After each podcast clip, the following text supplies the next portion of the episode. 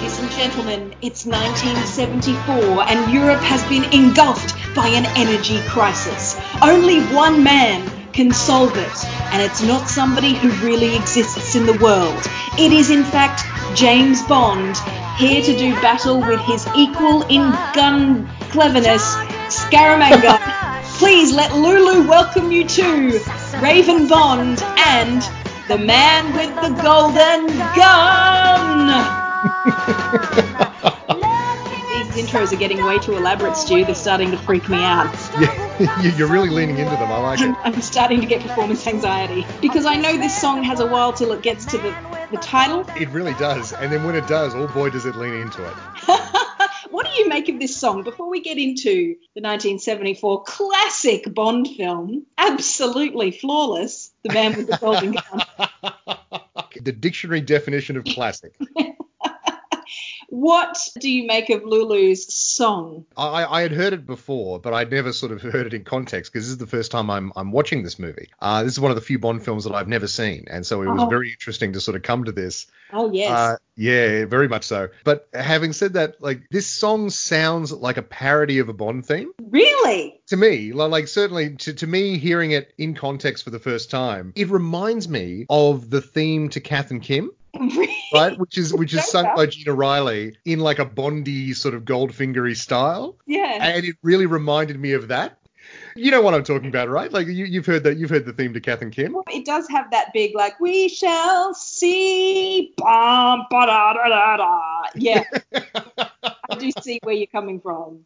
Like it sounds like I mean it's obvious that they're trying to capture some sort of Bondy spirit in the actual theme song, but it, it comes off sounding like a, a, a bad parody, which makes it maybe the the perfect theme song for this movie. It's a weird one because it, it I find it's a bit of an earworm. Oh, so oh yeah, no, I've been humming it to myself since I watched it over the weekend. So yeah, no, I, I I've been sitting with this song for a couple of days. it burrows its way into there, and I'll just find myself like dancing around the kitchen going, he'll get it done. and and obviously when I do it in my kitchen, I sound amazing. oh totally, yes, absolutely. that I'm hunched over my laptop and can't extend my diaphragm properly fool you into thinking that I'm not just an amazing singer. So this is Roger Moore's second Bond film, and it basically went into production pretty much as soon as Live and Let Die had finished, Yeah, it must have. at least 18 months after Live and Let Die is released. So it was a bit of a bang bang. But then this is the film that kind of broke Bond for a little while Yeah, I can imagine. Because it's the film where Harry Saltzman, who had, of course, been the co producer with Cubby Broccoli, he decided to sell his stock in Eon Productions. Mm. I think he had other financial issues, and so he sold his rights to United Artists, I think. Right, okay. And so the partnership between Saltzman and Broccoli was over. And that had been the partnership that brought all of those canonical Bond films to fruition. So after this movie, that is gone. And they take some time after this movie to work out how to do The Spy Who Loved Me. Because as you know from the end of this film, it said James Bond will return in The Spy Who Loved Me. Yes. And The Spy Who Loved Me doesn't come out until 1977. So Oh wow, okay. Yeah, so there's three years then, a gap where they, I think, probably maybe put some more time into script development and Yeah, because from from memory, and it's been a long time since I saw The Spy Who Loved Me, but I remember that being a lot better than this movie. yes, it is. And we'll get to that next time because it is the next one coming up. yes, absolutely. But yeah, The Man with the Golden Gun, just from me coming back to it, I can definitely see a lot more flaws having watched all the previous films. Yes. I always thought it got a bit of a bad rap, and it does deserve most of the bad rap it gets. But it still has some really lovely, fun elements. There is a lot of cool stuff in, in this movie. There's also a lot of very bad stuff. so, Well, I want to know your opinions as someone who's never seen this film before. So, should we start with you with your one minute challenge? okay, absolutely. Uh, I know I've been making you go first a lot, but particularly in this case, I think. No, yeah, absolutely. Yeah, I'm- the newcomer here, so let's um let, let's go. So the first item on my list obviously is uh, Scaramanga, the great Christopher Lee, who is really really good as you would expect, but like he's just really really good. I really liked him in this movie. I thought he was really great. Yeah, he generally gets good reviews. A few people at the time, though, didn't think he was particularly impressive as a villain, but overall. Yeah, yeah. I think the film brings him down. Like, like I think the the fact that this movie isn't very good, like he's doing his best, but like this movie isn't great. In fact, like I actually I, I wrote next to a little note next to his name, just sort of saying, is this the best villain in the worst movie? Oh, like, because I was sort of thinking about it, I'm like that disparity, like, like because he's a really good villain. I like him a lot. I like his gimmick. I like Christopher Lee playing him. He's not really silly too much, like, like beyond like the silliness of his gimmick. You know, he, he's played relatively straight and he's played very much in that sort of Red Grant style of like Dark Mirror to Bond. And I thought it was really interesting that he was so good and this movie is particularly bad. I was just I was, I was, like, is this the biggest disparity? Like the best villain in the worst movie? Certainly of what we've seen so far. I don't. I mean, I have a hunch there will be some movies that are worse than this in our future. But is this the biggest disparity? It's a, it's a very specific thing, but it just sort of occurred to me. I don't know whether you it's agree. A it's a definitely a great question to ask and continue to ask as we go along. As is the other option, which is can you have the best movie with a worst villain? Like, who would be the worst villain? Because can you have a great Bond film with the worst villain? Does that make sense? Yeah, no, it does. It does. I, I mean, it's, it's the reason why Goldfinger is the top of my list at the moment because it's a really good film and the villain is fantastic. Yes. Like it's gold stand it's gold standard at the moment. um, no pun intended. But yeah, so I, I, thought that was really interesting. I thought he was really, really good. I, I, liked him a lot. We'll probably talk about him more as we go along. The next thing I had on my list was Bond girls. One is murdered and the other one is a ditz. So yeah. not a great, not a great track record in this particular movie for the girls. We'll definitely talk about that later, I imagine. Both Swedish though. Oh, are they? Yeah, both. I knew, I knew Britt Ekland was Swedish. I didn't know Maud Adams was was Swedish. And guess what? How yeah. much dude is Christopher Lee? In the war, one of his jobs was working in like a language section, so he learnt Swedish as one of his oh, languages. Oh, right. So he would just hang out on set chatting in Swedish to Britt Ekland and Maud Adams. Oh, that's nice. I bet they appreciated that because Christopher Lee's just a motherfucking dude. Just just the best. He's a very cool guy. The next item on my list is uh, random dojo fight. Awesome. Very into the random dojo fight. I meant to write down, but you reminded me of uh, Lieutenant Hip. Oh yes, yes. And his nieces. And his nieces. Oh, look, Natalie, this movie's bad. That is a very good scene. I'm extremely into that. It copped a bit of flack at the time because, in the same way that blaxploitation was on the rise oh, when. Oh, sure, yeah. This is this is a kung fu movie. This is kung fu, which in the mid 70s is getting really big. So well, this just... is, this comes out like a year after Enter the Dragon, which was obviously a big influence on it with its House of Mirrors and that sort of thing. Yes. So they've gone with the dojo fight. But I love that it's, it's, a random dojo fight. This is what I mean. Like, like they have him banged to rights. Like they're ready to kill him, and he's like, no, no, no, bring him along. Take him to school. I think. Take him to this random place where like random women will like massage him and feed him sweetmeats, and then he will have to fight some dudes. I don't understand what is happening here. And I just want to say the dude, because there's a couple of different dudes that he fights, but yes. the um, the guy in the black. Uh, yeah, who's obviously like very very good. Uniform. I, I don't know what you call the um. Uh, gi usually, I think. Gi, yes. So the martial art uniform, and he's in Bond's in you know kind of light blue or something, and this guy's in black. He's like the hottest guy. Like I'm. I was going to say he's he's very good at martial arts, but yes, I he's guess he's incredible actually... at martial arts. But I was like, holy shit, that guy is fine. like he was freaking hot as. If you're not uh, au fait with the man with the golden gun, just search YouTube. I'm sure the dojo fight is on there. Oh yeah, absolutely. He Bond fights a dude in a black gi, and he is hella good looking. Like. He's like, I imagine if the male hero from Mulan, is it Li Jiang? Uh, yeah, yeah. I, I had a lot of very strong feelings towards the lead dude in Mulan, right. out of all the Disney princes, I guess. Fair enough. I was like, wow, I never really thought I'd fancy a, a cartoon character, but here we are. um, and like they keep him shirtless for most of Mulan. Like he's shirtless. I mean, he is. He, he often has his shirt off. Why do people think I had a thing for abs with Jon Snow? Disney implanted this stuff. to me, he looks like uh, Li Jiang, you know, come to life. yeah, like, many, yeah, in many ways. Yeah, yeah, absolutely. Anyway, enough of my thirst. thirst for uh, background James Bond characters. That's right. I, I could. I mean, this movie is extremely thirsty, given that uh, Britt Ekland spends most of the back half in a tiny bikini. Oh my god. Um, and also, like, they have a random lady swimming naked in a pool whose name is Chew Me. Chew Me. Which I think that scene exists just for that gag. Yes, of course it does. I mean, I mean, the, the, she has no other. Like, he he comes across a random naked lady who says that her name is Chew Me. Well, he needs a reason to take his shirt off so he can show off his superfluous nipples. Oh, actually, you know what? That is actually true. I hadn't given the movie credit. there is a reason for it. there is actually a reason for it, of course. And look, we, we will talk about Roger Moore's still large and now multiplied nipples. Yes. very much so. So yes, so I, I'm very, very into as as non sequitur as it is. I'm very into the the random dojo fight. I like that a lot. And then and then the subsequent Lieutenant Hips nieces who just suddenly turn into kung fu badasses. That was great. It's so funny when he's like, "Stand back, girls," and they're like, "No, stand back, old man." Like the movie telegraphs it so much, and actually I was like, oh my god, are they going to kick everyone's ass? And yes, they they definitely did. It was fantastic. The next item on my list was massive laser, also awesome. Love a good laser. Yeah, it's it's all like, how do we turn an environmental solution for the energy crisis into something very dangerous? Yes, exactly. And I love it. It's just off to the side. Like he says, oh, and I've got, and this is a little bonus as well. Ha ha ha. It's like also, so we have unlimited uh, energy from the sun and also a massively powerful laser. Awesome.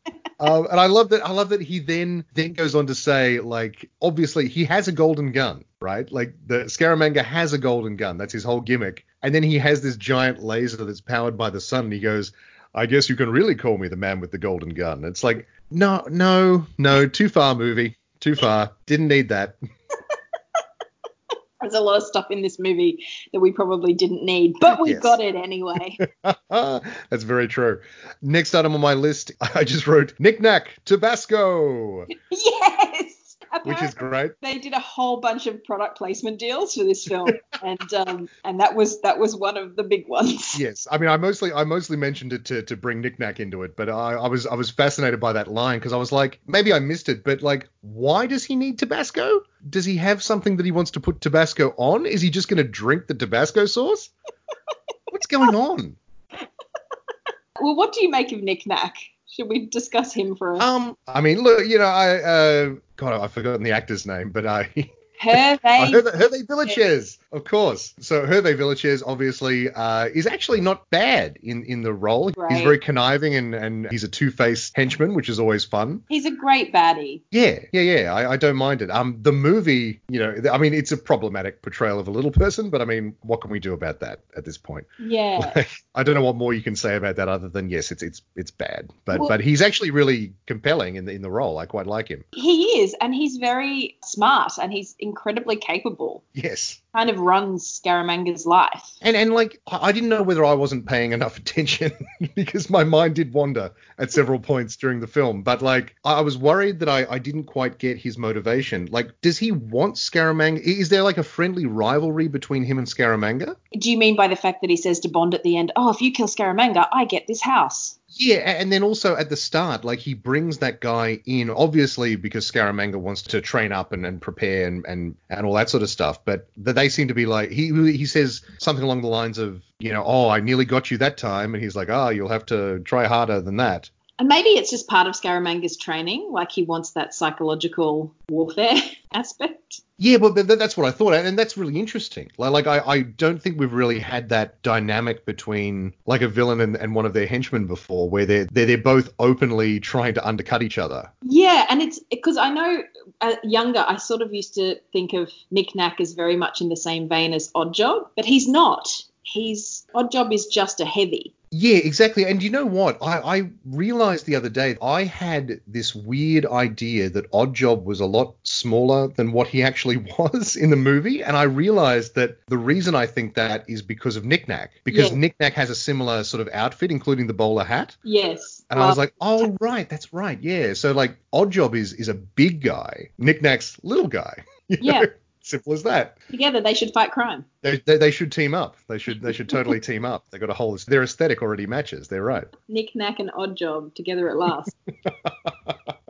It is strange, but I will say that Hervé Villechaize sounds like a really interesting and kind of messed up dude. Peter Dinklage actually played him in a movie a couple of years ago called My Dinner with Hervé, which is based on. Really? Yeah, I was looking it up briefly. It's based on a real life interview that Hervé Villechaize gave not long before because he um, shot himself, to be honest. Uh, warning, you know, don't do that. But that's how Hervé Villechaize died. But he'd given this interview to a journal or something like that not long before. And so this movie, My Dinner with Hervé, is sort of based on that interview, and which is a, a true story. Apparently, he was living in his car in Los Angeles when he got cast as Nick Nack. Uh, right. Okay. Because he'd mo- he was French and he'd moved. To, his parents had sent him to New York, and he decided to become an actor. And he got an agent apparently by walking into an agent's office with a knife.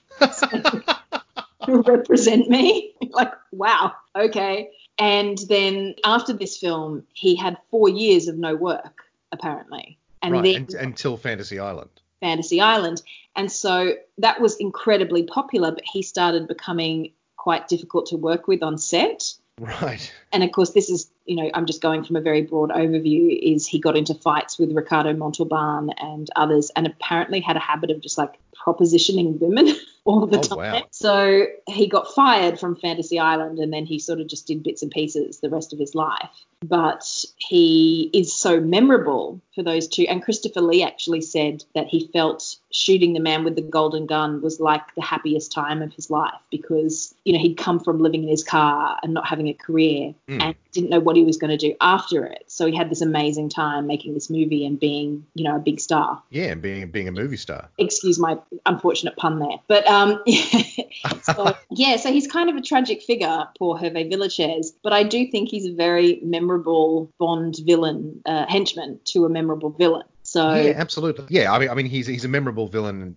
His reputation extends uh, beyond this movie. in the final sequence where Scaramanga is giving Bond a tour of his island home, the number of times he references Nick-Nack, I really noticed it. He goes, uh, well, Nick-Nack does that, and Nick-Nack is a cordon bleu chef, and uh, Nick-Nack also, mon- and he's, he's, he's got one guy who looks after the energy plant, but Nick-Nack does the rest. We manage the two of us. Guests are fine, but we, it's normally just the two of us.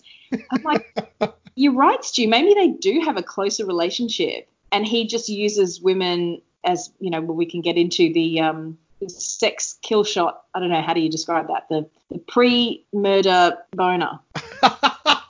But that's Yeah, well, the biggest thing. It's in the it's in the song. It's like love is required whenever he's hired. He comes just before the kill. I never understood that as a kid. no, no, it's ah. it's it's remarkably subtle. I assume I assume that like well yeah if you're going to kill someone you have to like go to where they are. I'm pretty obvious. but yeah, no, totally different meaning. And apparently that's one of the reasons why some people didn't like the song, the Lulu song, because they're like, oh, it's full of smut. Oh, okay.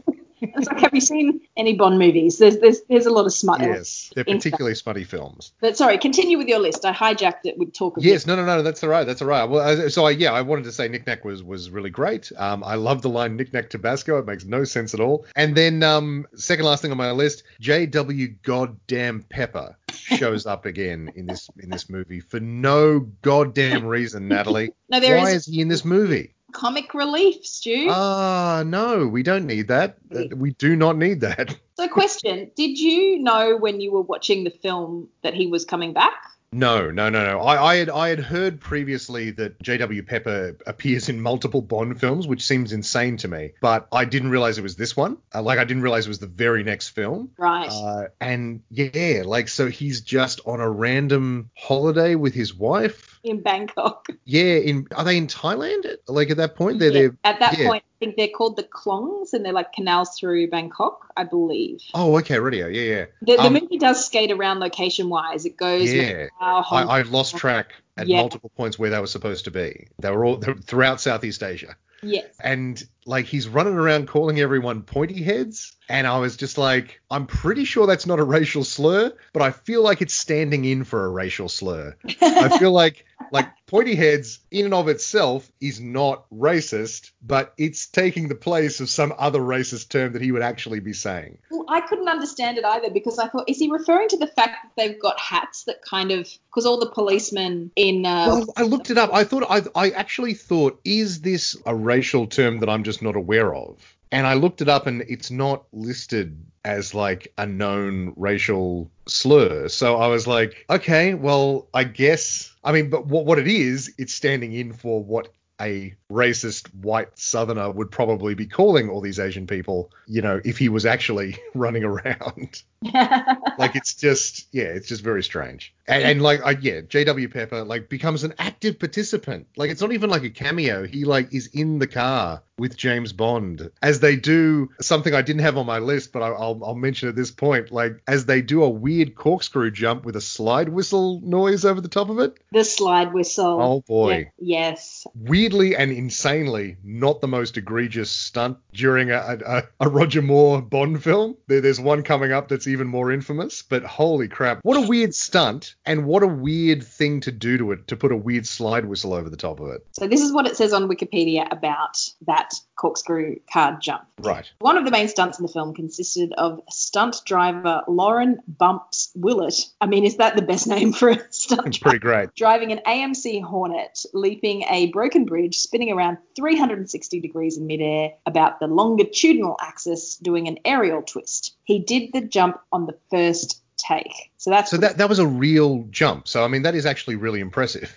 Yes. Now, that jump was actually conceived, this is so interesting, by the Cornell Aeronautical Laboratory in Buffalo, New York, as a test for their vehicle simulation software. After development in simulation, ramps were built and the stunt was tested at the Cornell Aeronautical Laboratory's proving ground.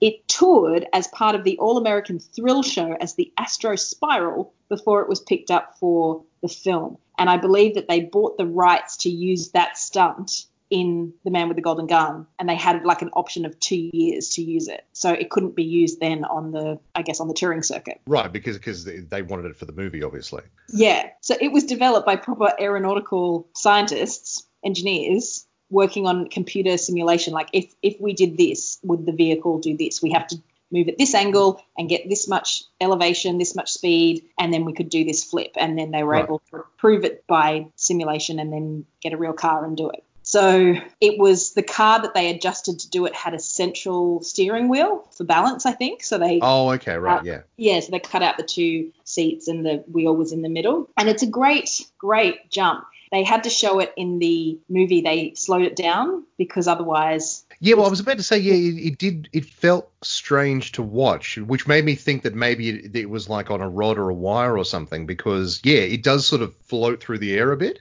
Yes, but they put a slide whistle over it. Here we go. Again, uh, why?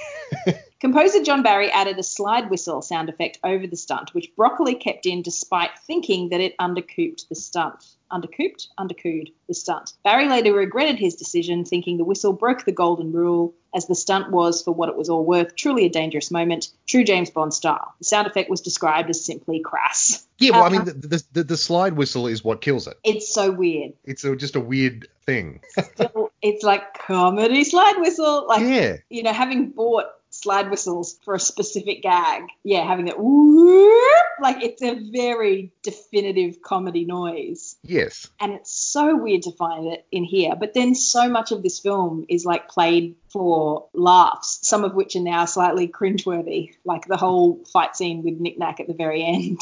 Yes.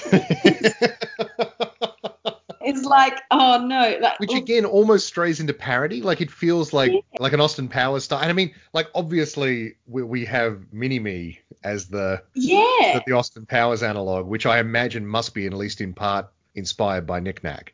I guess so, but it, it's also that whole thing of there's a slight the ridiculousness of this, you know, small statured man, you know, going, "I'll kill you, I'll kill you," and because he's got this sort of thick French accent, going, "I'll kill you, I'll kill you, I'll kill you," and it's just humorous. And like, six, six foot five Roger Moore Roger just Moore. swatting him away, but not being able to fully get him because he keeps sneaking away and running under and throwing bottles of wine at him. Yeah, exactly. It, it's funny, like it's it's like I'm laughing, going, I shouldn't be laughing at this, but it's funny. Well, well that's that's the thing. I, I couldn't figure out whether the filmmakers wanted it to be funny or whether it was just unintentionally funny. I think they wanted it to be funny. And this was Guy Hamilton who'd just directed uh, Live and Let Die and Diamonds Are Forever. Mm. So I think he must have come in and decided, I don't know, let's let's play up the comedy. Yeah, you're right. There's moments in this in this movie that are very serious and, and, and some that are that are very good, and there's other moments that are played for broad comedy, and it's mm. just a weird mix.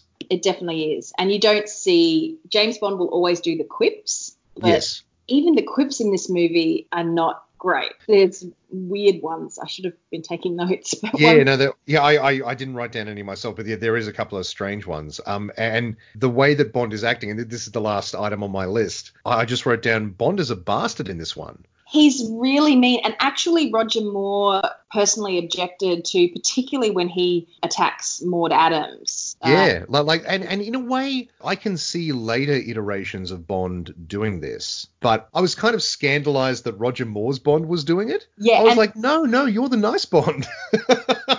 and so was he and and he was the same because he felt that his bond wouldn't do that his bond wouldn't threaten to break a woman's arm and slap her like his whole thing was seduction that was yeah, exactly, exactly. It, it felt really weirdly out of character, even though it's absolutely in character for like James Bond, the overall. Like, I, I have no problem with this particular characterization of Bond as like a ruthless bastard. I like that idea, but not with Roger Moore.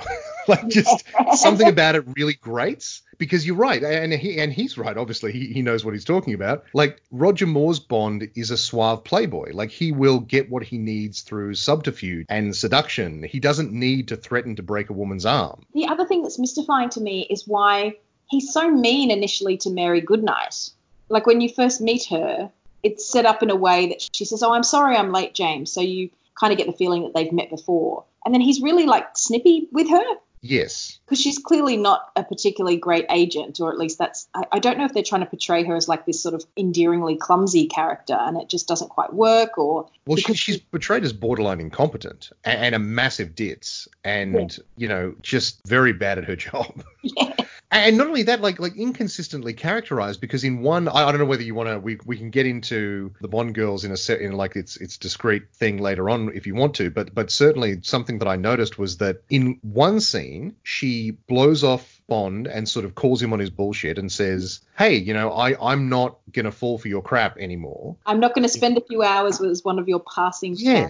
It's a great line. It's a great line. It's a fantastic line. I'm like, oh wow, uh, th- this could actually be a really interesting performance. And then literally the next scene is her going, whoops, I, I, changed my mind. Let's get it on. And it turns into a carry-on film when he throws her in the closet. Yeah, and, and then it's a comedy of errors because she has to go hide in the closet while he he has his way with the other with the, the other woman that he had threatened to beat savagely before. Yes. Um. So that's cool and it's also strange that I mean it kind of makes sense, but it also kind of doesn't, in that it turns out that she, Andrea Anders, sent the bullet with the 007 carved on it to I, I hated that. I hated that reveal. Really? Hated it. Okay. Because it just I, I um, something about it really rubbed me the wrong way because it's sort of that means that the whole movie is just sort of happenstance. Do you know what I mean? Like, like Scaramanga isn't pursuing this vendetta against Bond. Bond just happens to show up and he's like, "Oh, hey, hey, I, I really like your work. How, how you going?" It's strange that he must have had something planned because he had a full-on wax figurine of Bond in his house of Well, I mean, he, he sort of idolized Bond in many ways. Like he sort of obviously thought that they were that they were two sides of the same coin and that sort of thing, which is really interesting. But that then would be perfect for him to, to, like see Bond as like the ultimate test of his abilities. And instead, it's just something that his girlfriend did to get back at him. You know, like it's it's just mm-hmm. really. Maybe he knew. Yeah, maybe. I mean, I I got the impression that he didn't know until he directly interacted with Bond. That was my impression. I, I might be mistaken, but that was the impression that I got was that it was all Andrea who wanted Bond to get her away from Scaramanga. Yeah, and it's weird then that she doesn't just immediately tell him when yes exactly because like he's threatening to like beat the crap out of her and she's like she could just say i sent the bullet i need you to get me away from this. Exactly. And it's one of those things where it's literally just doing jumping through cartwheels to confuse the audience like to give the audience a twist. That's right. Yeah. Interestingly the, the script was written first by tom mankiewicz who'd written uh, co-written diamonds are forever and then written live and let die. And he wrote an initial script but then it went back to richard maibaum who'd, who'd written you know a bunch of the connerys and he right. then a, a second round on it so i suspect maybe it was the combination of two writers trying to make mm. sense of this strange plot and the fact that M just says, I'm relieving you of your current assignment, and Bond says, Well, what if I go find him? And you would never know, or something like that. And he says, Oh, that's a good idea. It's like, why? And then it turns out to be relevant to his actual assignment anyway, which was finding Gibson, the guy with the solar agitator. Oh, but I quite I quite like that scene with M at the beginning because basically the, the subtext is M wants him to go and kill Scaramanga. Yeah. Right. But, and, and, he and he and he's just sort of like, come on, 007, make the connection. I really like M in this film. I think he gets to do a bit more and he gets to have some real grumbly. I had a note that he, he's at his grumpiest, I think, that I've ever seen him. He tells Q to shut up twice. yeah, that's right. Shut up, Q. Shut up, Q. Q's being his usual kind of puppy dog self talking Q's, about. Q's nerding out over something. He's like, shut up, Q. The other thing, I, the thing I do like about that scene with M at the beginning is when they call Bond in and they say, "Have you heard of the name Scaramanga? What can you tell us about the yes. Scaramanga?" And Bond goes, "Scaramanga, huh?" Pause, and then proceeds to go, "Oh yes, born Francisco." Here is his here is his Wikipedia entry. 1927, raised in the circus, was an expert trapeze artist. Enjoys smelling roses and the sound of the rain, and just goes into this incredibly detailed profile. Like he just sort of went click click access. Ah, like it was the weirdest Hmm. Yeah, it, it, was very strange. Uh, not, I mean, it was obviously it was it was clunky as hell because they need to to set up Scaramanga, and this is the easiest way to do it. Just have it have it mention his entire backstory in a briefing. Exposition time. Yes. And his name is Scaramanga. You don't forget that name. Like it's a pretty cool Scaramanga. name. Hmm. Do you someone... mean Bill Scaramanga? he sells me my tobacco. I did like that too when he said, "Who would want to kill me?" He's like outraged husbands, insulted chefs, and something tailors. Yes, yeah, yeah. Tailors. it's like they're the people that Bond pisses off. so good. But um, yeah, there's a lot of weird non-communication in the film with the operations of M and mm. Bond on the street. Yes. You know, the whole scene in Hong Kong where he's pulled up after Gibson is murdered on the street outside the Bottoms Up Club. And boy, do we want to go there. Oh, um, boy. like it's literally just girls sitting on tables in bikinis serving drinks. Well, topless, I thought. Wasn't it It's is a topless bar, uh, Oh yeah, actually I think you're right. I think they had long hair covering uh, their dignity, the boobies. but yeah, then then Lieutenant Hip picks him up. I just love Lieutenant Hip. It's just the best name. it's so good. And he picks them up, and, ta- and Bond's all like, Kowloon's this way. Oh, we're going to the new territories. We're on a boat. Oh, it's all above board. Bond's increasingly suspicious. Jumps off onto the wreck of the QE1, Queen Elizabeth, and uh, oh, I love I love this by the way. So this is the mm. thing, and I even forgot to put this on my list, but I'll yes, I didn't put this on my list either, but I, I love the secret base in this. I love that secret base. It's so good, and the fact that they've got the, it's like an Escher painting because they've got the it's a, it's on a, a slant, yeah. it's on a slant. It's on an angle. It's the, it's got the you know the prettiness that once was a deluxe cruise vessel mixed in with they've put ramps and stairs through it to allow you to walk normally, mm. then your perspective is constantly shifting because of this angle that everyone's on. And yeah, they, they have a couple of scenes in there, and I love them all. It's so But. I love because that, that that's a real wreck, isn't it? it's gone now, but yes, it was. Yeah, but, but at the time that was a real wreck. So I love that the movie is suggesting that the cruise ship was deliberately sunk so that MI6 could have a secret base in Hong Kong Harbor, which is great. I, I, it's exactly what I want out of a, a goofy Bond film. Like that, that's Yeah. great. I love that. yeah, those things are fantastic, and you just know they they must have got there via sub or something. Yeah, um, exactly. Yeah, because the whole team's there, Q's there. Yeah, everyone's there. Uh, they're retrieving Chinese planes or something or subs. it's so good. But the fact that Bond doesn't know about it seems weird. Oh no, but I, but I like that. I like that that there would be like stuff that you wouldn't even tell the double O agents. You True. know, like it's it's very cool. True. All right, well that's your list, and Yeah, that's my list. Yeah, yeah. So so what was on your list? a lot of similar stuff. Christopher Lee is so good. Uh, Hervé Villechaize is really captivating. I wrote the car spiral jump and the slide whistle. We've talked about that. I also wrote the car plane. Oh, the car plane. I forgot. I forgot about the car plane. That is that is how insane that was. So the car plane was another AMC. I think they must have um, uh, sponsored. They would have been in the sponsorship thing. So all that those. wasn't a real thing, was it? No, it, they put the wings on and right. it was yes. drivable, but it was not flyable. So Right. Yes. I was about to say. when it goes into the air, it's cut in with like a little radio model they made, like a little Sure. portable flight. You know, you buy portable planes. What do you call them? Light Uh, planes. yeah, like an RC plane sort of thing. Yeah. yeah, yeah. So the drone of its day. Yes. Yes. Okay. They shot it in perspective, so you're like, wow, look at that plane that's up in the sky. It's a car plane. but it was just a model. And then the bit where Goodnight, who's in the boot, sort of looks out is all blue screen, of course. But it was an AMC Matador, and they, yeah, they, they threw the, the wings on it. But it was so, because it's so like clunky as it drives. yeah, I know. Yeah. It like comes bundling out of the out of the, the warehouse.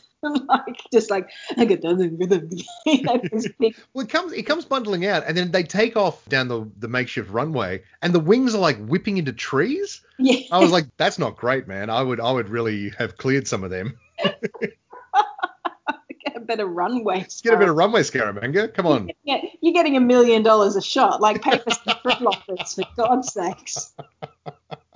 Oh dear. So yes, I, I did love that, and I had written down. I actually look Hong Kong QE wreck HQ. I actually had written that down. Oh, well, cool. Okay. well done, me. Bond Scaramanga. Yes, I just mentioned that the fact that he doesn't seem to know who he is, but then in fact knows everything. Yeah. The House of Mirrors. Yeah, yeah. It is interesting that I think this is the first pre-credit sequence from entirely the villain's perspective. I don't think we've had that before. Oh, um, I mean, from Russia with Love was all. Oh yes. I mean, Bond was in it, but it was a fake Bond. And it, it, the same thing here. He's in it. Yeah, and it's it's a very similar situation where he's sort of preparing. Yeah, I wonder if they looked back and sort of took that inspiration. They But might have. It might be. Well, this felt weirdly self-referential as a film. Like there was a lot of stuff in here where I was like, it feels like the the series has started to sort of snake around on itself. and that's, I think, why people after this film started questioning. You know, look, the quality's not been, you know, particularly great. Is hmm. Roger Moore really up for it? And there probably were questions at the time about how long it could it continue for. You know, they've done nine films. Come on, how long can this Bond franchise? Surely they're going to be wrapping up Doctor Who soon, and then Bond will be That's right. Yeah, yeah. It's the 1970s. How much longer can we keep making these Bond films? Yeah. Welcome back, Kotter. That's going to go on forever. Sorry, I was trying to think of something dodgy from the 70s, and that was the best I could do. Disco, disco will never die. Was disco even out by then? I thought, just, I suppose 74. I mean, I guess it, might have been later in the 70s. I don't know. Yes, I, I did think it was interesting that it has Scaramanga doing this whole training routine. Given that Scaramanga seems to attack people from a distance as a sniper or from up close, like when he kills Andrea, which is another one of the bits in the film that I really like, I remember finding really scary, is when Bond sits next to her at the Muay Thai fight and she's going to hand over the solar agitator and he Yeah. starts talking to her and she's just not responding and she's just dead, but Mm. totally frozen in place. Like I remember being really scared by that, that somehow in this crowd, Scaramanga could get just that one bullet. Nobody seems to hear. And, and, Well, I guess because it's because it's loud. It's it's a loud place. Yeah. and her body just absorbs the bullet because it's a tiny bullet. And yes. But I mean, it, like it, suggests that she got shot through the heart, and you're to blame. Well, yes, yeah. I was, I was actually, I was, I was like, do I, do I make that joke? Uh, you can't say it's one of those things with music, like you can't say "shot through the heart" and not say yeah. "and you're to blame." And, and like, to blame? I don't know. It's um, so brain. There's a lot of songs like that where you have yes. to your brain immediately. but she was, I mean, she was shot through the heart. Yes. And um, I just thought, even if you were shot through the heart, like surely you would like slump forward or be like, I've been shot through the heart. I don't know that you would freeze instantly in place. I'm not sure whether that uh, that's yeah. a bit of creative license on the film's part there. Well, as Scaramanga says to Bond, a difficult shot, but most gratifying. but I also like the fact that in that pre-credit sequence, I think this is the first Bond villain who we see being very active and displaying his skill while wearing a tracksuit. And I thought that was oh. worth mentioning. Well, I, I thought that was like to show that he was like on a similar sort of thing with Bond because Bond is is known for his terry toweling outfits and, and various various leisure wear. Well, Sean Connery was, but mostly in this one, Roger Moore's just in a series of outrageously flared trousers. Oh my goodness! and, safari, and, like various suits of, of, terrible shades of brown and green and, and green and with epaulets and stuff. It's so magic. It, you're just looking at it, going, "This is the world's greatest gentleman spy." Like this was the height of fashion. Like this was this was the height of like fashion and glamour. You know, like a jet setting man of mystery, and he wears this very ugly brown suits with flared pants. And what's interesting is that the outfits that Andrea and Mary Goodnight are in, they're kind of timeless. Yeah, kind of. She sort of wears, obviously, in the first scene that Bond sees her, she's just in the buff in the shower. But in when she walks into his room to like seduce him, she's wearing this incredible black halter neck, plunge neckline evening gown Mm. She's gone out to watch a double feature movie session in apparently. And then when she's dead at the Muay Thai fight, she's in this sort of beautifully crisp classic white suit and hat. And then Mary Goodnight's bikini is something that you'd still probably see today. I mean, look, yes, absolutely. and then she is wearing when she sort of rebuffs Bond, she's in this beautiful like blue aquamarine dress and her hair is like molten gold and she, you know they, i feel like they're both quite classically dressed she does wear a fancy nightie at some point in the bedroom scene. It's like this poofy nightie yes yes she does. You could kind of take them out and put them in different movies and not really know the time whereas bond is so dated in his fashion. Yeah which is really interesting isn't it? Like the the, the, the female fashion in this is so timeless and the male fashion is so dated. When normally it's the other way around. Like normally, you know, whatever guys are wearing is relatively timeless and, and the, the, the women's fashion is, is of its time. Yeah, I, I find that really interesting. And my God, they both just have the most incredible figures. And Britt Ekland in oh, that. yeah. Holy crap. Like, look, you know, like, yes. And but Britt Ekland in incredible shape for this movie. well, she's tiny as well. Like, she's just yes. so tiny, and her abdomen is like it's like a runway. You could land a jet. it's so like smooth and toned and long. And I know I'm being kind of all gazy, but it's like she got the role apparently because she'd had auditioned and then found out that Maud Adams had been cast and was really upset because oh right okay she thought that she'd missed out on the role but then found out oh no she's been cast as the other bond girl and so she rang them to, to, you know, double check. And apparently they said, oh, can you send us a photo of you in a bikini? And so she did and got the part. Welcome to casting. Uh, private, that went straight to the private, uh, private broccoli collection. yes, welcome to casting 1970s stuff. Yeah. But yeah, it, it is quite funny how Bond is dressed. And he's still smoking those cigars, though, which is pretty good. I'd forgotten that that was a thing with Roger Moore. Does that continue? Like, is that his thing? I can't remember. We'll find out. Yes, we certainly will. I do think, though, that Roger Moore could pull off those fashions. Like, I can't imagine Sean Connery in a safari suit or flared trousers. No, no, I think he would look ridiculous. Something about Roger Moore, just he has an innate, like, grace. and he has an innate sort of self confidence that you can sort of buy him wearing that ridiculous stuff. Yeah, and it's why he never really seems convincing in a lot of the fight scenes, particularly kind of one on one physical stuff, because he's yeah. so lanky. He's so tall and lanky. You know, you feel like he's just a big plank you could knock over with a well timed tackle to the groin, you know. you just like boom and off he'd go. But he he sort of does in that you know random dojo fight, and he's like in trying to punch guys, and he just always seems very uncomfortable. It was interesting that he seemed to be doing a lot of the fighting himself. Like like there wasn't a lot of stuntman work. Mm. I guess because he was surrounded by like all those guys would have been obviously trained fight choreographer people. Yes. Like they would have been uh, kung fu movie people. So obviously they're doing a lot of the heavy lifting, and I guess they're making him look good. But there are definitely points in that fight where he kind of just sort of swings at someone, and, and they very graciously take a massive dive. and that's why it's really funny when the nieces push him aside. Oh yeah, yeah, that's great.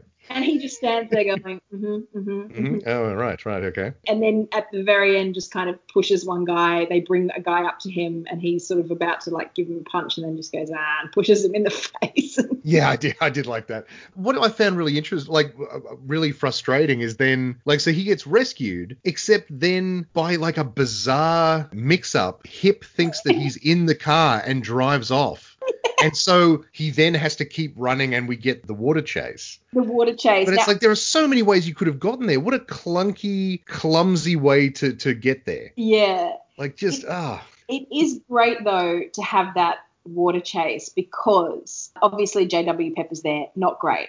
But that kid, the, like the little tout who jumps Oh yes, the yeah, yeah, yeah. and tries to sell him the elephant, Yeah, that was great. Loved him. was a genius actor. He was fantastic. And he like he's in there, he crawls in the boat. He must have been a local kid. And he crawls in the boat and he's got the best look on his face while he's trying to negotiate to sell this Mm, elephant. yeah, yeah. 60 baht. And then he goes, You're very handsome. 40 baht. It's so good. And then when he says, "Look, I'll give you twenty thousand if you can help me make this thing go faster," and he just flicks a switch to let the gas, I guess, flow more freely, mm. and then he goes, 20,000 baht, motherfucker."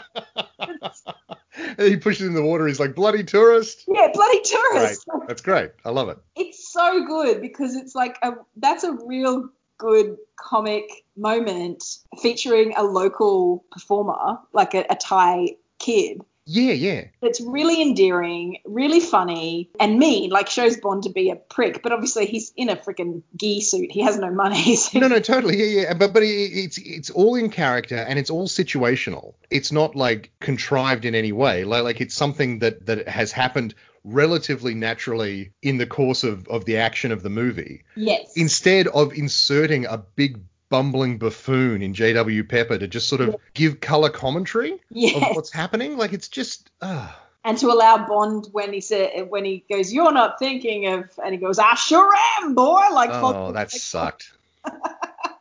that sucked. I Like, he- hated that. He's just imitating JW, but it Yeah. So weird coming out of Roger Moore's mouth. Like Yeah, yeah, he did. He did, really did. everything Roger Moore says is like velvety, you know. It's like a cream liqueur being poured down your throat. It's so well, good night. Even when he's Yeah. angry, it seems wrong. He's frustrated, or he's, and particularly, you know, with Maud Adams, uh, Andrea Anders, when he's trying to like break her arm and stuff, and you're like, no, Roger, just go back to smoking a stogie and and being charming. Stop being mean. It doesn't it doesn't suit you at all. not suit you. So yeah, so I had further on my list J.W. Pepper. I had Maud Adams, Britt Ekland the bikini and the outfits. I had the solar agitator, Oh yes. Solex agitator, the tiny The- MacGuffin. The Solex MacGuffin. Yes, it's like, look, apparently we can save the world with this one small cigarette pack sized device, which I I love. love there's an extended there's an extended um sequence of Scaramanga showing Bond how all the stuff works. But he's only just found out himself. yes. right? So so he's basically he's giving him a tour of an extremely advanced solar power station as if it's like a new iPhone that he he had bought. Yeah. Now you see, yeah, it's got these apps you see, and uh, like they. I don't know how it works, but it I- seems pretty Uh, cool. yeah, there, there seems there's one here that's a calculator. I mean, who knew? Look, I can type boobless. the other thing that's not really clear is that he's in business with Hai Fat, who's the the businessman, the big Yeah, so so he's he's technically a henchman. Like like Hai Fat is the is the villain theoretically. yes, because he wants to control The Solex, yeah. and I guess make a bunch of money off it. And then Scaramanga kills him, and then Which is all fine. Like I mean that that's I fine stuff. I've no no problem specifically. typical Bond stuff because we know that Scaramanga is the real villain of the piece. And so has he? The time is not really clear, but one one expects that not a lot of time has passed from while James Bond is on this mission. So somehow has he got Hai Fat's energy? Yeah, like why is that power station on his private island? Is it already there? Yeah, like like what has- was it was it built there? Did he have it moved there? Like and I mean, it must have been there a while if it can be run effectively by one dude. yes, the one random guy who has no lines but looks looks with malicious intent at Goodnight Yeah. and, then, and then he's pushed into liquid nit- uh, liquid hydrogen. I thought it was liquid helium. Uh, liquid helium, sorry, yes. Maybe it's liquid beryllium. it could be. or liquid lithium. No, I've got those the wrong way around. I'm trying to think of that. Hydrogen, helium, lithium. Lithium, beryllium, boron. Yeah, There you go. I get to boron or something, and then I, I don't know anymore. But need to listen to that old Tom Lehrer song. But what else did I have? Oh yes. So with the solar agitator stuff, the plot of this film is the energy crisis, and that was a real thing that was Yes, happening in yeah, yeah. 1974. Where was it? The oil and gas was restricted, and that's why small cars kind of came into the market because big cars were gas guzzlers, and all of a sudden petrol prices went crazy high, and Yeah, yeah, absolutely. That was it. It was basically a um the, the supply of oil was limited uh, for various reasons, and so everyone was like, uh, hey, should we maybe think about not using oil anymore? And this was, I would just like to remind you, 1970, like two, three, four, and we're still having this talk uh, today. this is the thing. M actually says, or one of the other people with M says, oh, oil and coal are going to be depleted. Uranium is too dangerous. And this is, you know, 13 years pre Chernobyl. Mm. And then gas is too expensive or something like that. So solar is the best option. And Yeah. and again, like 1974. like in in You Only Live Twice when they're telling Bond to stop smoking because it's really bad for you. Mm. 1974 and a Yeah. Bond movie is saying, hey, we This should solar power thing, we should really look into it. Maybe that's why everyone got scared of solar power because apparently it's very easy to redirect the power of the sun into a laser. That's true. Yes, maybe that is it. I actually thought that because uh, Scaramanga says, you know, ah, that's the real power of solar energy. I'm like, whoa! Did this movie set back uh, solar energy by like two decades? Yeah, it's, it's so great. And the other thing is, it's like an environmentally themed plot, uh, but it's not. I guess the plot is just to make money off solar. Well, yeah, and it's it's weird too because like obviously there wasn't the same like baggage attached to solar power as there is in 2020. So it's just presented as this vaguely futuristic technology that could exist if you just get like the Solex agitator. There's no suggestion that it's something that like greeny lefties want. It's it's like a, an advanced technology that Bond wants to get for the UK. Yes, I think maybe this is responsible. Maybe this is where it all went wrong, Stu. That's And- it. Hmm. If it did, this, this would not be the movie's most egregious crime. wow. Okay. The death of the planet Earth was a small price to pay compared to Well, no, it's just not the worst thing in this movie. just looking up the 1973 oil crisis. So it started when Organization of Arab Petroleum Exporting Countries, that OPEC, I guess, proclaimed an oil Uh, embargo. yeah.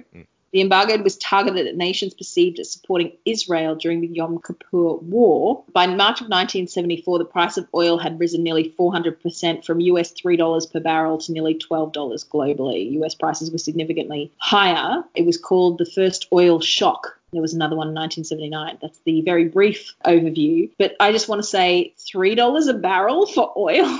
yeah. Oh my God. And that was that was considered exorbitant prices. Oh my goodness. wow. we just we just pumped it all out of the ground and sold it off for pennies. hmm But hey, look, at least it got some plastic toys and stuff. oh God, what have we done, Stu? What have we done? Uh, something terrible, Natalie, as always. I saw an article today. Someone, you know, these articles come into your feed somehow, Twitter, Facebook, or whatever. And it was from some futurist. And the article was from 2012. And the headline was Forget 2012. We're going to be in real trouble in 2020. And Is this, this one of those ones that's like spookily, like spookily accurate about what's going to happen this year? Yes, it was. Didn't say anything about a pandemic, but did say that you know the cycles of unrest in countries tend to happen on hundred-year cycles, and he sort of hmm. broke down and said on this trajectory we're due to have um, stuff happen in 2020, and he said the most common thing likely is group on group uh, rioting. Yep. Okay. Wow.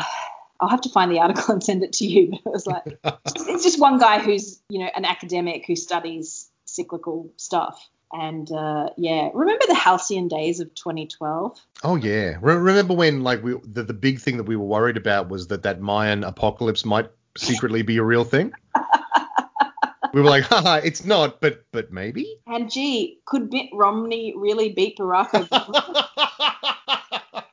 Oh, wouldn't it suck to have a Mormon in the White House? Yeah. yeah, it would have been so so bad, really the, bad. The worst Republican candidate ever. Yeah, yeah. Woo! Dodged a bullet there. Oh boy. That was only eight years ago, Stu. I know. It was not that long ago. It was before Twitter became an absolute trash fire. Yeah, Twitter was still mostly fine. Yeah, it was pretty good back then. It's it's just all horror now. It's horror. both intentional and unintentional. Yeah. Oh god. We gave everyone a voice, Stu. We shouldn't all have voices, Stu. No, no. well, what we learned was that not everyone should have a voice. And this is why, you know, yes, I appreciate the irony of saying this on a James Bond podcast, but we're just talking about movies that are silly. Trying to bring a little bit of fun. Oh God, everyone hates each other on Twitter. Um, I'm complaining, but anyway. So the energy crisis wouldn't come back, or the idea of oil, gas, solar, what would you call those? Natural resources? Uh, fossil fuels. Fossil fuels. That doesn't feature again until Quantum of Solace. That's the next Bond movie that looks at resources like water and oil and that sort of thing. Really? That that well, seems really strange. There's the pipeline in the world is not enough. Yeah, I was about to say one of the one of the Brosnans dealt with like petrol. But that's more of like a oil rather structure. It's more like an infrastructure controlling thing. Like yeah, Quantum of Solace was about the villain who I forget because he's kind of forgettable. Green, I think. it's about driving down the price of creating a drought in one place so he can then make money off water and stuff like mm. that. So that's maybe the last time that they decided let's do a cool action film about an environmental issue. yeah, I mean, I guess, I mean, and again, like this film isn't like concerned with the environmental aspects of it, but yeah, you're right. Like it, it does seem to be just something that is just part of the plot. It's just, it's just a, a strange futuristic technology. And how is it that only that one guy can make the Solex agitator? yes. And he's dead now. he's dead now, so this is the only one, I guess. Uh, presumably Q and Q branch is going to reverse engineer it, I guess. Yes, true. True. The other thing I meant to mention about the House of Mirrors, I got distracted, and I am sorry. I mentioned Christopher Lee in his tracksuit. Yes. But the other thing I wanted to say is that he kills people in very deliberate ways seemingly more like a sniper. Yeah. And yet he has this weird house of mirrors where he has to be tested on his reflexes and his cat like ability to duck and roll and jump and grab a gun and shoot it. Yeah, and, and apparently his backstory is all about like a, he's a, he was a trick shot specialist. It wasn't that he was a marksman, it's that he could like yeah. he was like a trick shot. He could he could like shoot five fingers off a, a mannequin's hand, for example. Yes. Why why Yeah, it's, it's confused, Natalie. it's confused. He obviously has a plan to do something with Bond. And he goes into all this detail at the end about wanting to have a duel, a clash of the titans. Runs away. Yeah, like, like uh, it was so weird. Like it was like that they're just gonna have like a, a standoff, like, like a, a 20, 20 paces standoff. Who does twenty? And then paces? he buggers off. twenty paces is a lot. Yes. It got to 10 and I was like, oh, they're still going. Yeah, yeah, exactly. It weirdly undercuts the tension because you think that they're going to count to 10. And so he gets to 10 and you're like, and then 11, 12, 13, 14. It's like, oh, okay. How how much are they going to count to? Yeah, the beach is 20 apparently. The beach is not that long. Yeah, that's right. One's going to be in the water. And then, yeah, you're right. Like, like Scaramanga has buggered off while Bond's back was turned. To lead him into his lair. But it's not entirely clear where he's gone to Bond to the point where Nick Nack has to go, you should probably go through that door. you know, like just very weirdly staged. Bond could have just gone, all right, I'm going to bugger off. And He's like, oh, oh, he's gone. Great, I'll, I'll escape now. That's, that's good. I'll, I'll call in the reserves or something. Although it does take Goodnight later on to show him where the, the junk is. Um, both the ship yes, hey. in both senses of the word. Ah, uh, comedy. Um, so that's really all I had on my list as well was um, and Hai Fat and J.W. Pepper and I mean, high, Hai Fat is a non-entity in this film. He he's there to be murdered. yes, but it is okay. I will say, as far as strange, weird stuff that happens in this film. So first of all, I love the way Bond is introduced and he gets the third nipple, the fake nipple, to Yes. Yeah, yeah. Scaramanga, and somehow they are predicting this. Like they're ready for him. They know that he's going to try this because Hai Fat immediately goes, "Ah, forgive me for my rudeness." Yeah, yeah, exactly. I, I hadn't even thought about that, but you're right because we later learned that Scaramanga is obviously working for Hai Fat, so so he knows who Scaramanga is and what he looks like. Yeah, So instead of saying, You're not Scaramanga, I know what Scaramanga looks like, henchman, shoot this man dead, he plays along and Yeah. draws him in, which is just crazy. Again, it's another thing that where it's done purely for the benefit of the audience. Like, it makes no sense in, in the universe of the film. It's done purely it for makes people. sense to you. It makes perfect sense because it means that Bond has to go away and come back for dinner, Yes. Oh, yes. and he walks through like a statue garden. And we saw earlier in the day a big statue of two sumo wrestlers about to fight. Yes. and then it turns out that they're real. They're not. They just are replaced with two sumo fighters. Sure. Absolutely. And- again, again, why? Exactly, Stu. Somebody thought it was cool. And then Nick Nack is dressed in like a like a Japanese or Dressed as like a, a weird little demon man. yeah, and he's like mostly nude. He's just got like a pair of shorts He's on. upsettingly naked.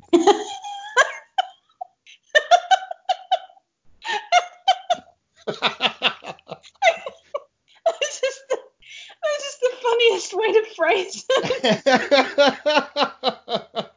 You're like, oh god, they made him get naked. Is that they made this poor man get naked on screen. Why? Don't do that. is that appropriate? Is that like does that break some sort of law now?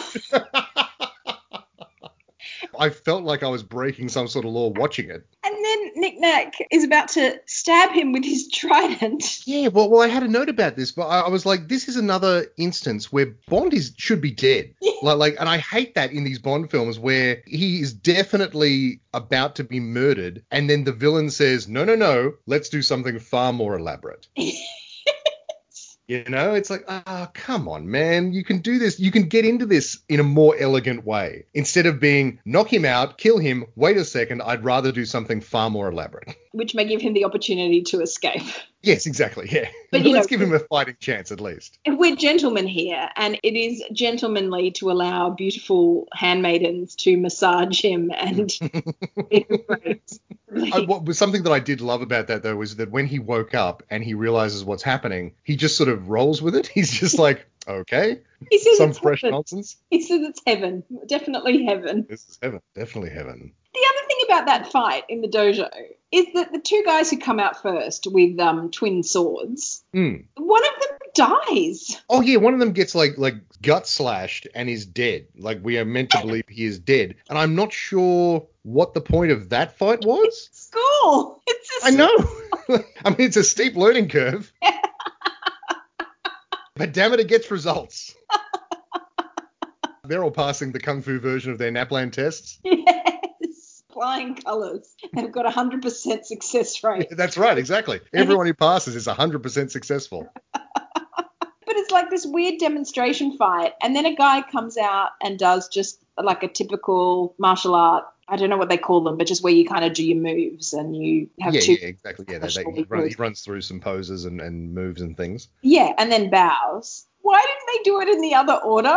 Like, well, it's like it's like that thing where you know why why do you why do you send out increasingly stronger waves of henchmen to fight the hero? Like just send out the, the big guy first. no, no, no. But they send out they send out dudes with swords one of whom murders the other or kills during the drill or whatever you call it. The next guy out is doing his display. And then do they call someone else or is it that guy that Bond goes up against? No, no, it's that guy, and then they call him over, and and Yes. so and the, the idea is that Bond is going to fight this guy, and then in what I thought was kind of clever, as the guy bows, Bond like cold cocks him and beats the shit out of him, which I thought was great. I was like, you know what, I'm actually into that. that that's pretty cool. And then they're like, okay, well, we'll bring out the actual guy now. This is the thing. It's like the bowing of respect implies that everyone will respect. Yes, exactly. Respect. and why should Bond, you know, Yeah, exactly. Like Bond is there to die. He's got nothing to lose. yeah, why should he, you know, respect that gesture and not take it as a moment to really launch the element of surprise? But then No, and he- that's why I love it. I love it, and it's very in character too. It's a very Bond thing to do. Well, yes, and when he wins in some way, I think he punches the guy down or something, or the next guy, and then he does a very quick bow towards the the sensei or the the hmm. dojo master. I'm not sure of the term, and then he just like Just dives through a window. dives out of you know a bamboo window screen, just like whoop, hey! and Hip and his two nieces, which is a great band name, Hip and the Nieces, turn up at exactly the right time to pick yeah, up exactly. from outside. It's a very weird sequence. It was obviously included because they're like, can we get some kung fu in this movie? Yeah, it's mad. And this is the this is the thing. Like we'll see in future Roger Moore films, really the next two, there's a whole bunch of mad shit in them. But they Mm. work better or they just I don't Well, know. the thing, yeah, the thing that I remember really liking about the Roger Moore era of Bond, and I'll, we'll we'll see if I still like it as it goes on, because these last two films have been patchy at best, and this one especially, is that it did go kind of weird and campy. Like, I, I didn't hate the fact that it was so different to what had happened with the Connerys, which are considered more sort of grim and gritty, remembering that it does have a spaceship that eats other spaceships yes, in the Connery era. So I mean, you know, gritty. It's a it's a sliding scale. yes. I'm kind of scared because The Spy Who Loved Me is one of my favorites, or traditionally always has been. Mm. And given, you know, my reaction to some of these others as we watch them in order, I'm kind of scared of watching it because I'm Yeah. excited to watch it because it's one of my faves. Yeah. And I'm like, oh, am I going to have to have a different opinion after this? Like, I want to keep loving what I love. And uh, damn it, I'm forced to relook at it. it better hold up. It better hold up. So, yeah, what else did I want to talk about with this film? Well, I mean, I definitely, I definitely wanted to touch on Scaramanga again because I just wanted to sort of, obviously, even though this movie is sort of a, a little bit off the radar of the general public, it seems to be something that is very beloved by people who like the Bond franchise and and who, you know, who are sort of super fans And people who like Christopher Lee. and people who like Christopher Lee. And, And he was, cited it. He cited it as one of his favorite film roles. oh sure, and he's obviously having a great time. Like he's having, he's loving it. He's not in like a bunch of makeup, you know, he's not rising out of a coffin or anything like that. Like he's, he's just, he's in a tracksuit. You know, He's I mean, He's not betraying Sir Ian McKellen. Exactly. You know, he's he's there, um, you know, just in a tracksuit with a golden gun, faffing about in in an island paradise. I mean, I'm sure it was lovely to film. And his voice is so ah, it's just I it's just fantastic. I mean, he's Christopher Lee. He has an amazing voice, and so then they both do. And and th- that's what I was sort of getting towards is that this is a quite famous little bit from Rob Brydon and uh, oh god, I've forgotten the other guy's name.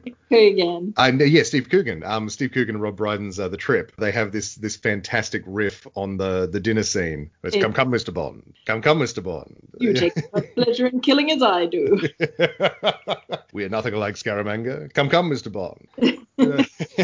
Well, the whole part of if no one knows what the trip is, it's basically Rob Brydon and Steve Coogan doing voices at each other for an hour and a half, and it's amazing. It's a very good. Uh, I think it was a TV series that they cut into a movie. yes, Um, there were two. I think they're about to do the third one, or is it the fourth one? The It might be the fourth one. Yeah, because there was one in England, and then I remember when it came out first, and it was like six half hour episodes or 25 minute episodes, whatever it was. Yeah. And I remember feeling like it was one of the best TV shows I'd watched that year because they're sort of playing alter ego versions of themselves. Yeah, exactly. Yeah, yeah, yeah. So Steve Coogan kind of leans into the, you know, he's the big shot of comedy, and but he's but he's also in like intensely frustrated. He's like a, an English actor who's had great success in England and is trying to break into America but can't really do it. Yeah, and then Rob Brydon is like the cheery Welsh, you know, always just wants to hang out with his family, yeah. and um, Coogan keeps taking him on these culinary trips because that's the yeah. other thing. They go and eat these extraordinary meals and then just do voices at each other. That's it. The, the conceit is that Steve Coogan is writing a piece for the Guardian or something about like great restaurants of the Great Lakes region. Yes. Um, and so they go on a road trip through the Great Lakes region, going to all these very nice, you know, Michelin-starred little restaurants dotted around the countryside, and they sit and have beautiful meals and do silly voices at each other. It's amazing. Yeah. It's just, it's just a wonderful, wonderful show,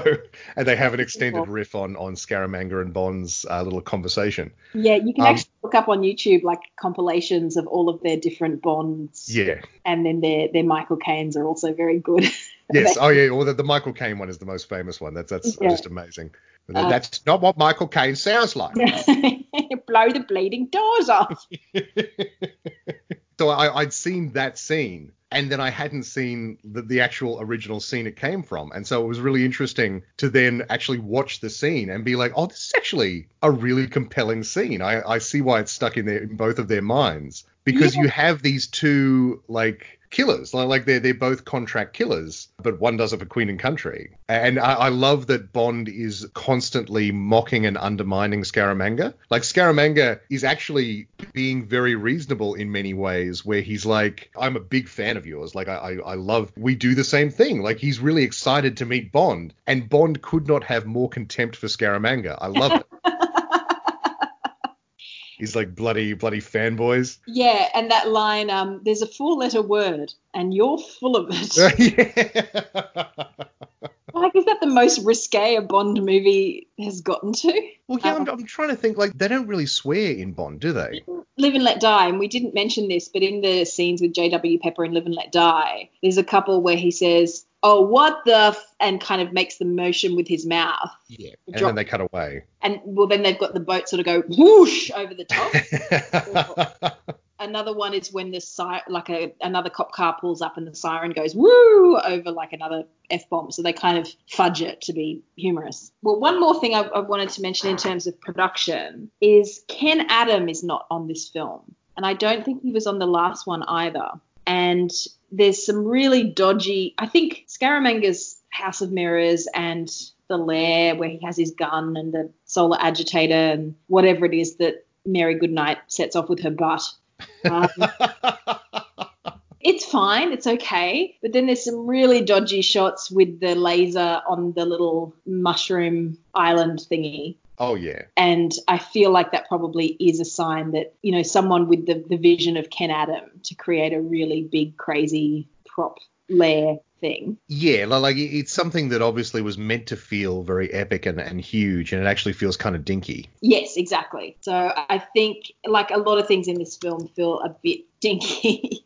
and yet it's that weird balance of when we've seen them be massive, sometimes we go, really? That seems a bit over the top. so I guess yeah, there's a line, and this one feels flatter.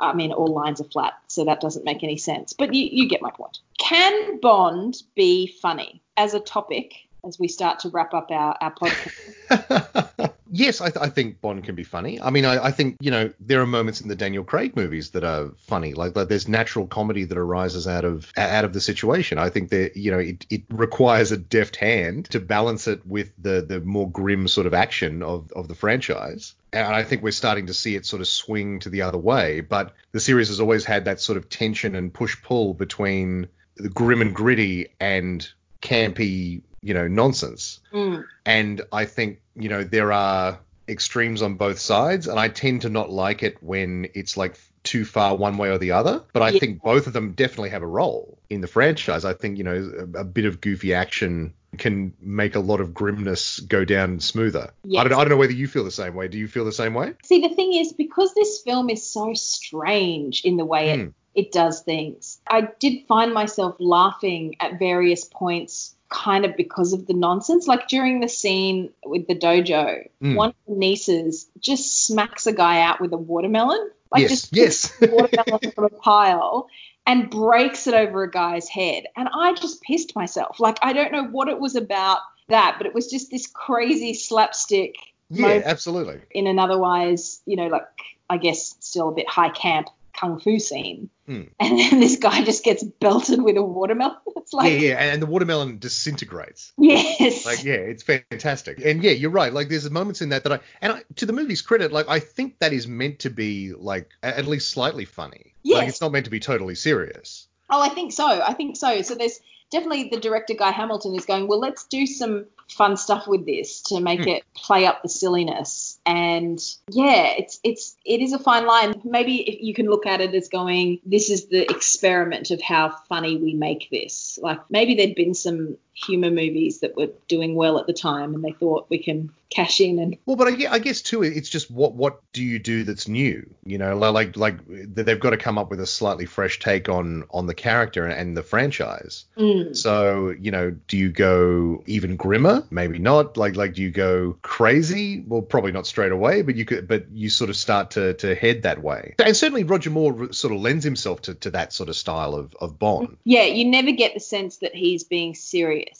even when he's Mm. being deadly serious. He's always got a cheeky grin. Which is why when he, with no humor in his eyes whatsoever, threatens to beat the crap out of Maud Adams, it's like, oh, this is deeply uncomfortable to watch. it really is, and not that when Connery like slapped a woman across the face, it wasn't also un, un, no, um, but, but in in that situation, it felt in character. yes, and yes, justified because of the plot. Whereas with this one, like fir- first of all, it's de- it feels wildly out of character for Roger Moore's Bond, yes, and also it is very low stakes. yes, yes. it's the world's not in jeopardy. It's a personal vendetta, which makes it seem even more petty and weird. Yes, that's right. Although I guess for him, he's like, Scaramanga's got his eyes on me, so you need to talk. And it's like, do you, dude? You know, maybe be nice. Yeah, it's it's so tonally off. Hmm. Well, you know, bringing it back then to the women, I don't know if the women are underserved by the roles that are written for them. I mean, they, look, they quite probably are. They probably are, yes. But is it also a case of because Maud Adams is really good and she actually makes a return? She's one of the few actors who's played major Bond girls twice. She is Octopussy, I was going to say, so so she is Octopussy. yes, and a very different character. And I haven't seen that film in years, so I can't really say until we watch it as to whether or not she gets better served by her character in that one. Hmm. But she is kind of a tragic figure in this one. She's the the mistress who she's kind of like a domino from Thunderball. Sure, yeah, yeah. Guess thought it would be a glamorous life. Turns out it's pretty, miserable because the only time Scaramanga, you know, wants to engage in any kind of coitus is before he takes a shotgun to someone. Hmm. So, sorry, not a shotgun. A what is it? It's a, A cig- very a very tiny golden revolver yes, it's a pistol rather. cigarette case, a lighter, and a pen, I think, and they all click together. Yeah, they're, they're all made of gold and they all click together and they shoot golden bullets. Hmm, it's pretty good. like in, ter- in terms of a villain gimmick, it, I've seen worse. Like it's fine. um, yeah, but Mary Goodnight is such a strange. She is a character I think that maybe Fleming used once or like a couple of times. Well, he certainly like when he sees her, they, they have a history, and and he's talking to her as if she has appeared in other movies. And I was like, did I have I missed one? Like I'm not sure what's going on here. And and yeah, like she she obviously hasn't, and I don't think she appears again. No, oh god, no, No, yeah. So He was roasted by critics and stuff. I think she was overdubbed though. I think her voice was dubbed, but her performance was essentially, uh, she's just a ditz and. And I, I don't know that it was all aimed at her. there's nothing wrong with Britt Ekland's performance. It's just that what she's being asked to do, which which is to play a ditz. She's playing a ditz perfectly well. It's just that Yeah. you know Mary Goodnight is a ditzy character who is not very good at her job Yeah. and who actively like is, is towards the end like she accidentally turns the laser on with her bum like you know like, like she's obviously being played as a broad ditzy comedy Yes, it's very strange, but she's still so super hot that it doesn't really matter for Bond. Um, no and and it's so gross the whole putting her in the closet and then she's just in the closet while he gets it on with Andrea. And yeah, then, and, then, she, and then she falls asleep. And is... then he opens the closet going, You can come out now. And he's wearing a robe and smoking a cigar. Yeah. Well, like he took the time to go get changed. Yeah. Freshen up, light the stogie. The scene before that is is Maud Adams. I keep referring to her by her name, but yes. the character is Andrea. You see Andrea going back to Scaramanga on his junk, the boat, not not his actual junk. And he says, Where have you been? She says, "I oh, seeing a movie. He says, You're late. It was a double feature. What are you doing? I'm putting my jewelry away. And you see that he's got the, the agitator. Mm. And so th- they get it on, and then you see Andrea arriving back on the junk, which one assumes is downtown and not in the hotel where Bond is staying. Yes, yeah. And then you see Bond open the door to Mary Goodnight. So that's been a fair amount of time. That's yeah, come. like I mean, I assume Bond went and had a shower. He might have gone downstairs, gotten a quick snack. You know? went, went, to the casino, played a few hands, played some baccarat, came back up, and then turned back oh, up. Oh, good night. Right. Yes, that's right. And I don't. Did they get it on at that point or no? Not yet. It was interrupted, um, right? I honestly can't remember. I can't um, remember either, and I just watched it. there have been O Jameses before, but I think it's Britt Ekland's kind of Oh James, like that's one of the real. Oh, at the end of this. Cliched things. Oh yeah, and at the end when they're on the bed and he's like, "Good night, good night." She's just coming, sir. Like. I mean, look, you know.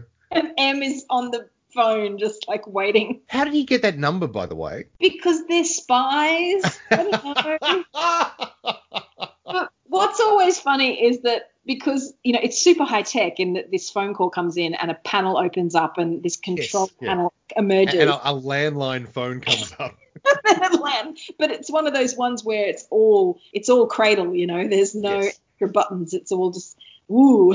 And you still look at it and go ooh how high tech it's a landline. Somehow a landline to a boat. Yes exactly. Yeah yeah yeah. That stuff is all kind of kind of gross, like really over the top. It's weird too because it kind of like that that particular sort of thing. I I think is done far better in subsequent movies where you know the the back and forth, the oh she's she's just coming, sir, you know all, all, that stuff, and then the say goodnight, sir, you know all that stuff, and then the oh James, all of it is done way better in subsequent films. This was obviously like a test run, I guess. Yes, but what I did like though is that they didn't kill Nick Nack. No, yes, no, they, they leave him swinging from the from the crow's nest. They put him in a in a gibbet cage and string him up, but they don't kill him because I think they knew that that would have been really very mean. Like it would have just yeah, it, it ends the movie on a weirdly sour note at that point. like, They're downstairs getting it on while Nick Nack is just. Well, he's literally he's literally saying, "Let me go, you big bully." And it's like, oh, that's not. Oh man. oh, this is what I mean. It's so Bond captures him in a suitcase. Yes, I know. Like it's not right. I'm not saying. No, no. It's, it's not questionable. Not it's like objectively funny. Yeah. Well, exactly. It's one of those things. It's just like, and it's it feels so weirdly out of place with what has just happened. Yes. He's chased him around the room like a squirrel got loose. and then eventually bundled him into a suitcase and left him hanging from the yard arm. No, it's and this is the thing. It's like what at, at what point can we not laugh at that because Hervé Villechaize called himself a midget. That's how he referred to himself. Right. Yes. From what I've been reading, so I'm happy to be. Um, but he didn't like the term. He he had dwarfism is the condition, mm. but I don't think little person was a thing back then. So he referred to himself as a midget. Well, mm. I think it's one of those things too that sort of comes and goes as to what's the acceptable term for, yeah. for people. Right, and they will determine that themselves. Yeah, so he exactly. determined that he preferred to be called a midget. And so I wonder if he made that clear, like because Bond at one point sticks a gun in his face going, I've never killed a midget before. There's always a first time. Yeah. It's like, what the fuck? And it's it's yeah. one of those moments where I again I laughed because of the ridiculousness of six foot five, you know. That's right. Just threatening to murder this this tiny person. Threatening to murder a tiny uh, person who who really does not pose. I mean, yes, he's obviously feisty and is willing to Rambo. But yeah, but, but poses very little threat to Bond. yes, he puts a knife in his teeth to, to like dive at them from the from the roof above the bed. like you see him put the knife in his teeth like Rambo. And this yeah. is, I mean, it's like this is so weird, but it's just chasing him around. It's like it's it's so weird you laugh. I think probably partly out of discomfort and partly out of the, the ridiculousness of it. It is a it's bizarre. It's a bizarre thing to happen in, in a movie that's full of very bizarre things. Well, now speaking of bizarre, I think we're probably close to wrapping up. I thought as a treat I could read you the actual plot of the book, The Man with the Oh, well, I was going to say, yeah, that, that I, I, I wondered how close it was. So yeah, please, this would be great. It's not close to you. I, I would imagine not. No. well, the, the reason I wanted to bring it up is, do you remember with You Only Live Twice? How I told you about the crazy actual story of Blofeld yes. wearing a samurai suit in a death garden. Totally. And, and how that would have been an infinitely superior film. and then Bond, um, he gets amnesia. He kills Blofeld. Yes, and, and, and Kissy decides to not tell him who he is so she can like keep him. Mm, and then he like a pet. he reads something about the Soviet Union and says, I have to go discover my identity.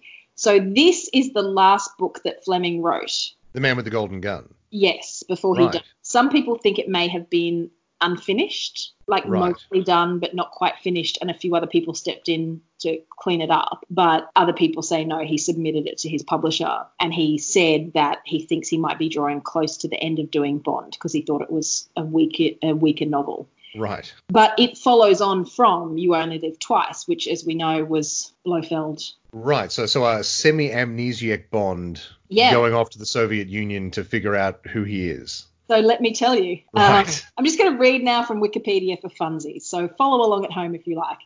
A year after James Bond's final confrontation with Ernst Stavro Blofeld while on a mission in Japan, a man claiming to be Bond appears in London and demands to meet the head of the Secret Service, M. Bond's identity is confirmed, but during his debriefing interview with M, Bond tries to kill him with a cyanide pistol. The attempt fails. The service okay. learned that after destroying Blofeld's castle in Japan, because remember, it was a castle, Bond yes. suffered a head injury and developed amnesia. Having lived as a Japanese fisherman for several months, Bond traveled into the Soviet Union to learn his true identity. While there, he was brainwashed and assigned to kill M upon returning to England. Now deprogrammed, Bond is given a chance to again prove his worth as a member of the 00 section following the assassination attempt. M sends Bond to Jamaica and gives him the seemingly impossible mission of killing Francisco Pistols Scaramanga, a Cuban assassin who is believed to have killed several British secret agents. Scaramanga right. is known as the man with the golden gun because his weapon of choice is a gold plated Colt 45 revolver which fires silver jacketed solid gold bullets. Bond locates Scaramanga in a Jamaican bordel. Sorry, that just reminds me of the movie. The guy who makes the bullets, Lazar, I think his name is. Yeah. In Macau, I think. And Bond turns up and just like stares at a family of Chinese yes. people and goes, I'm looking for Lazar, Lazar. and they're just looking at him like, don't speak English, strange dude. It's hilarious. And then Lazar comes out and goes, ah, Mr. Bond, come in. Yeah. Let's go back to eating their noodles. And then Bond um, uses the gun that's been designed for someone with two fingers, but he's so cool that he can work out how to work it. with Yeah, exactly. Oh, so good. Okay, so back to the novel. Bond locates Scaramanga in a Jamaican bordello and manages to become his temporary personal assistant under the name Mark Hazard. Oh, wow. what a That's name. Great. He learns that Scaramanga is involved in a hotel development on the island with a group of investors that consists of a syndicate of American gangsters and the KGB. Scaramanga and the other investors are also engaged in a scheme to destabilize Western interests in the Caribbean's sugar industry and increase the value of the Cuban sugar crop, running drugs into America, smuggling prostitutes from Mexico into America, and operating casinos in Jamaica that will cause friction between the tourists and the local people. Bond discovers that he has an ally who's also working undercover at the half built resort, Felix Leiter, who has been recalled to duty by the CIA and is working ostensibly as an electrical engineer while setting up bugs in Scaramanga's meeting room. However, they learn that Scaramanga plans to eliminate Bond when the weekend is over. Bond's true identity is confirmed by a KGB agent, and Scaramanga makes new plans to entertain the gangsters and the KGB agent by killing Bond while they are riding a sightseeing train to a marina.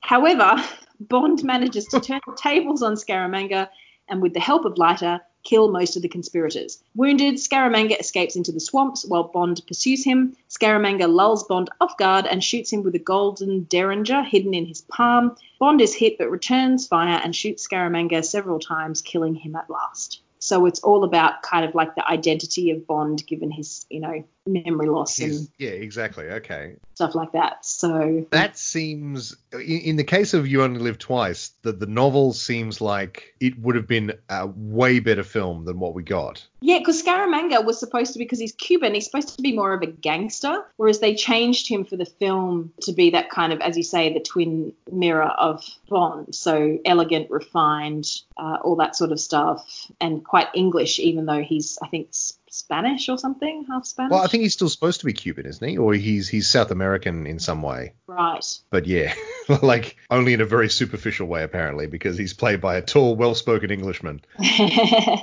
Um, so the, the novel of You Only Live Twice seems like it would have made a, a far better movie than the movie we got of You Only Live Twice. But in this case, it feels like The Man with the Golden Gun, the book, was just as muddled and strange as, as the movie that they eventually made. but hey, Mark Hazard, we could have seen. Mark, we could have seen Bond uh, nickname of Mark Hazard. So I think you know the idea of Scaramanga as this the best shot in the world, and Hmm. Bond as his only other rival to that title is quite good compared to Yeah, well, I guess in, in a in a way, yeah. Like, like I, I like that central conflict a lot more. Mm. It's just a shame everything else they sort of glommed on top of it. yeah, that's right. So yeah, I thought it was really interesting, and I thought that was worth kind of reading out and enjoying the madness that is Fleming's um, final. Yeah, that's fascinating. Uh, well, I, I, it makes me wonder because it seems that what they're doing with the more recent Bond films is really going back and re-examining some of the original run of movies and, and sort of doing stealth remakes of them. I would really like to see a modern version of this.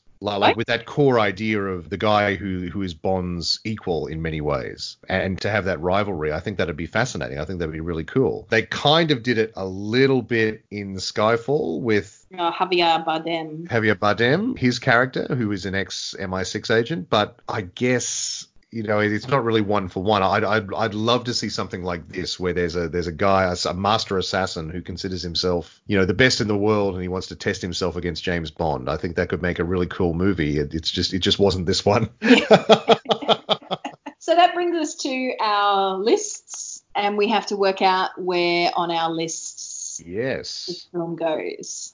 Now I went I went first last week. Do you want to do you want to take it this week? Okay, well I'm gonna I'm gonna take a punt that we might be both thinking the same thing Possibly. because I think of any movie to drop lower than Thunderball on your list,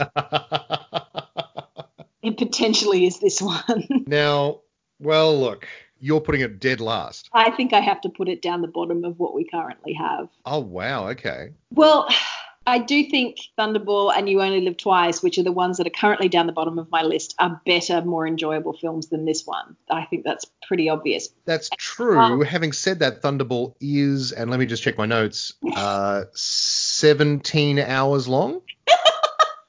um, it's a it's a very long movie, Natalie. Just I- full of endless, endless underwater sequences. I really can't wait until we get to the end of this project just to see how long Thunderball was. there's, I, I know for a fact there's a couple coming up that may just beat it. well, this movie is two hours and five minutes, which I think Thunderball is like two hours ten. So it's the same length. No, no, no, no. I, I, you, you misunderstand, Natalie. I've just said I, I checked, I double checked. It's the Thunderball is uh, 27 hours long. Um, it's a, it's a long movie. It, it's interminably long. Uh, this this movie it's this movie is a fraction of its running time. So are you telling me that you're not going to put it to dead last? It's not going dead last, Natalie. Not for me. Oh, Um, this is going in my eighth spot, so right between You Only Live Twice and Thunderball. Wow. Um, I think You Only Live Twice had the, the egregious yellow face, but a lot of other stuff was very cool in it. The Man with the Golden Gun, uh, I think, has. Well, I, I tell you, I tell you what gets it. What, what honestly gets it above Thunderball. Is it the way? Is it, is it when Bond chokes on the uh, belly dancers bikini? Bullet navel. No, you you know what it is. I, I, what, what honestly it is, it's that um, Christopher Lee as Scaramanga is such a cool villain, Oh, um, and he's you're so much better than God. Yeah. Who even who even is the um Largo. Uh, Largo, yeah, uh, the the the eye patch Largo in Thunderball. Like, uh, who who cares? I don't care about that guy. Scaramanga's awesome, so that that just pips Thunderball. That's really interesting.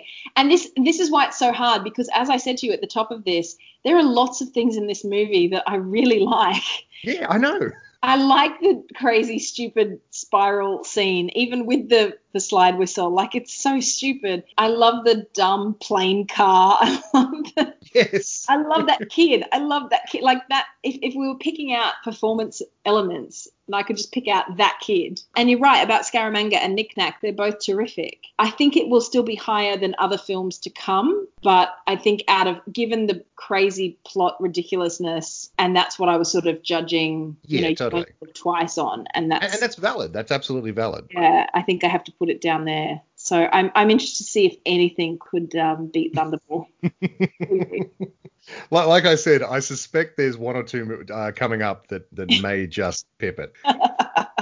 So there we go. We have uh, discussed what is um, often considered a weak point in the franchise, one of the lesser films, and uh, we will return to see how we cope with The Spy Who Loved Me, which is um, putting it out there now. Always been one of my favorites, so I'm going to be real upset if it doesn't hold. well, we'll see. And with that, Stu, I think it's time to bring this clam bake to an end. Thank you for joining us, everyone. If you do want to chat to us, at Disco Stew and at Girl Clumsy are our names on Twitter. I know we were rubbishing it and um, saying it's all full of horror, but you know, feel free to, to reach out to us and provide some shining light in an otherwise dark world.